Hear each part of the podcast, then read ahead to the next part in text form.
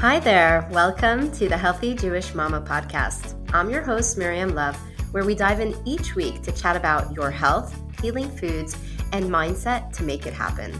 I'm a holistic nutrition practitioner specializing in women's hormonal health, a mother of six who has been on a long journey of healing my body from prediabetes, PCOS, and more using the power of food with a practice helping many women around the world heal their bodies with a step by step method that not only gets results, but makes the whole transformation delicious and easy as a way of life, even when life is crazy. And it could definitely get crazy. So pull up a seat and let's dive into these game changing conversations.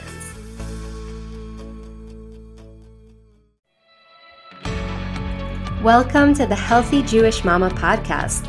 I'm your host, Miriam Love where we dive in each week to chat about your health, healing foods, and mindset to make it happen.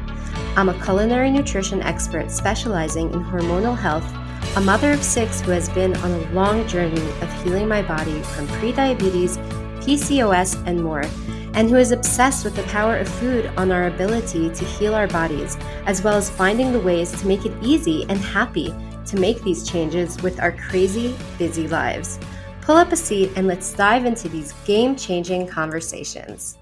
Hey guys, welcome back to the Healthy Jewish Mama podcast. And today I have my favorite guest, my mama, Rachel, the naturopathic doctor. Welcome back to the show. Thank you. It's a pleasure to be here. So today we're going to be talking all about iron. So I have a question for you. Why are we here talking about iron? Well, iron is very, very important, being that we are women.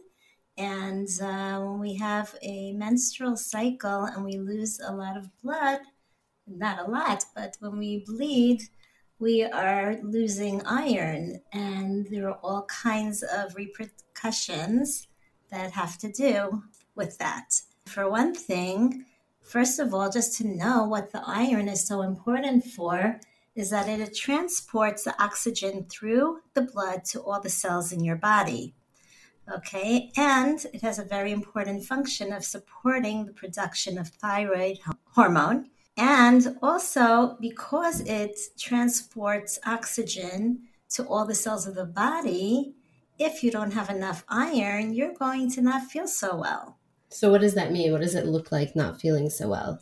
Okay, so the, the number one thing that happens when you're low in iron is that you're very, very tired and you have no energy.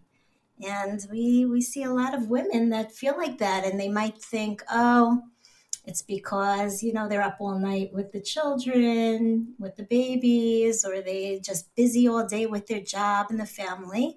But it could also be a sign that you're low in iron when you're always tired. That's interesting because, you know, I don't think there are many women that don't say that they're tired. Right. Well, um, another another sign is that um, when you are having menstrual bleeding, you might have very, very, very heavy bleeding, and that is a sign of low iron sometimes, which is funny because you would think that you would have less blood with low iron, but it's like a ripple effect. To, you have less iron, and then you bleed more, and then you're bleeding out your blood, so you have even less iron, and it's just a uh, keeps going like that. It's interesting because I read that when you're low on iron, your body produces more androgens, which are the hormones that they're a little more towards male hormones and that that and that makes the uterus thicker and that's also why you bleed more in the end. That that is so. And also that uh, has something to do with the period pain as well. Um, you're not oxygenating your uterus so you're going to suffer from pain you might have pains in other parts of your body too, and things not functioning, like a little bit of brain fog because you want to oxygenate your brain. And, you know, that's like. It sounds like iron is really like a basic, like a base for just being able to function and breathe. It's basically oxygen. Yes, and it's uh, interesting that you said about the breathing because my mother was uh, visiting with us and she kept getting out of breath. Like she would walk a few steps and get out of breath. And my mother really exercises all the time and she's really in very very good shape for a woman her age and i could also say that i was with her in covid during the lockdown and the thing that upset her most was that she wasn't able to hit the gym right anyway and um, she was just out of breath all the time and we took her for a blood test and she was severely anemic with very very low iron so that's also one of the symptoms, and also you um, a lot like you can easily bruise. So that's something to look out for. Okay, so if someone has these symptoms, what blood tests do you recommend taking to test your iron levels? Okay, so there are different blood tests. One is um, to test for the iron, which shows how much iron you have in the in your blood. But more importantly, is to test your ferritin levels because a ferritin shows your storage of, of iron, which is stored in your uh, liver. And that's very important for like getting released when you need the iron. So, if someone were to go to the doctor and say, I need to check my iron, would they necessarily send you for a ferritin test as well as an iron test? Usually not. Usually doctors just check the hemoglobin and they say, oh, the hemoglobin is fine, which is like the, it shows like how rich your blood is. And then they don't even bother checking your iron levels or your ferritin levels. The problem is that when you check the hemoglobin, it could look normal, but you still can be low on iron. It's just that it takes a long time for the hemoglobin to go low when you're low in iron. When when it's finally is low, the hemoglobin is low, then you know that your iron is severely, very, very, very low. And you could have already like nipped it in the bud when it was a little low and uh, done something to help it. Okay. So any other tests or is that? Yeah, we'd also ch- test transferrin, which uh, which shows about the storage, you know, how it gets stored and transferred into ferritin. And, uh, those are three three basic tests. Okay, so you know, we recently had a lady in the clinic that had something very interesting and different than what we usually see in women, which is that she had too much iron.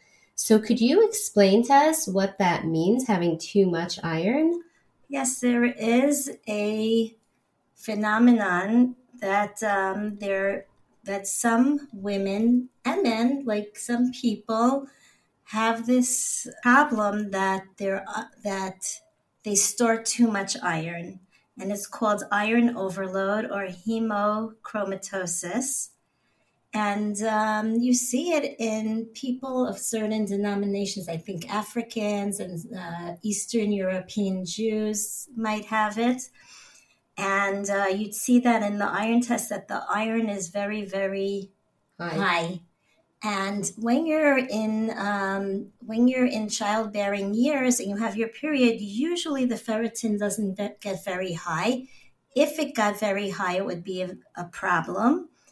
And uh, after childbearing years, like after you stop having your period, you have to be careful. And usually they have you donate, uh, do a blood donation to like lower the iron in your blood so that you stay, uh, you know, level. So I just had a question that I know we actually didn't talk about this before, but what about in childbearing years, but when you're nursing and don't have your period. So you don't have that bleed that helps with the ferritin levels. Right. What do you do in cases like that? Well, you you definitely would have to go and consult with a doctor. Like usually when you have this iron overload, you are being watched by a doctor and then they decide what to do. Okay, that's important. Yeah. Okay, so let's move back to people with iron deficiencies and let's talk about iron rich foods. Can you tell us what you recommend? Um, yes. Um, well, first of all, the, the food that is the richest in iron is actually livers and uh, red meat. Now, um, livers, the liver is a part of the body that holds in all the toxins of your body. So I would, you know, I wouldn't always recommend that. But if you are going to have liver, I would recommend having um, liver that is organic and without antibiotics and hormones, and also meat. Um, other than that, we can go to plant based um, foods, and foods that are very rich in iron are legumes such as uh, lentils and uh, trina, which is made out of sesame seeds. Or tahini. Tahini. Um, and also quinoa has a lot. And also green leafy, leafy vegetables. The thing with green leafy vegetables, including spinach, is that it isn't easily absorbed into the body unless you have it with vitamin C. So it's always good to eat it with some lemon or grapefruit or um, orange or pepper, even. Pepper has a lot of vitamin C, and then you're helping the absorption. Right. A few other vegetables that are very rich in vitamin C are even tomatoes and broccoli so and berries. Berries. That's right. Kiwi also. Right. So sometimes nutrition alone, when when there are women that are very deficient, is not enough. So what supplements would you recommend? Okay, this is very true. And um, I do recommend supplements. Okay, the, the thing is that pill supplementation can cause a person to become constipated.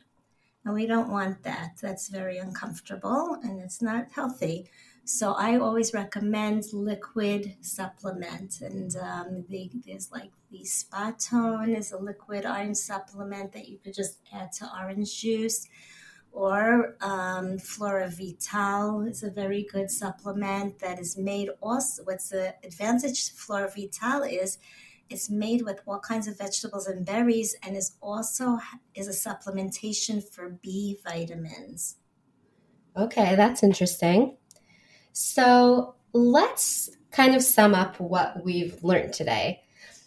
First of all, I think we realized that iron is important for menstruating women, and we realized how important the stores of iron, iron, meaning the ferritin, are absolutely crucial.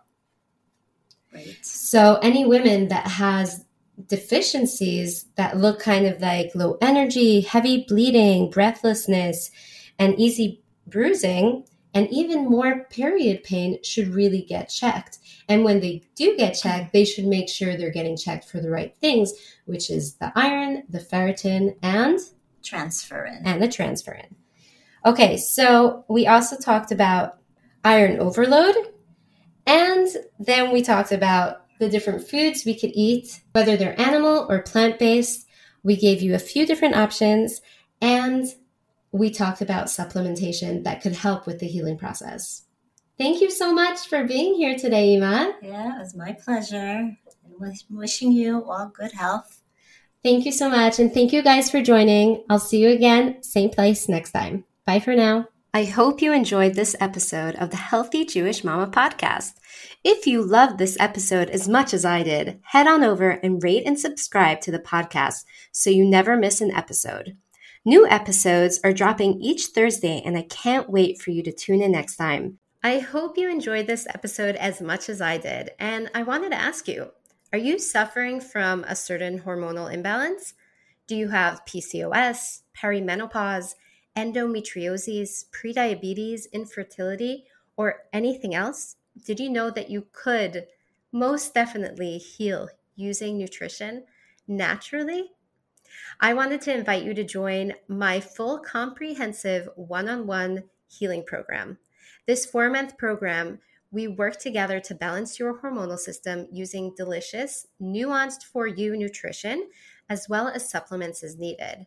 I help my patients gain control of their health and hormones naturally with a step by step process and delicious recipes. And we turn everything we learn together into a happy way of life. Reach out to book a free 30 minute consult call and see if we're the right fit for each other. Your health can be transformed. I'll add a link to this free consult in the show notes. Bye for now.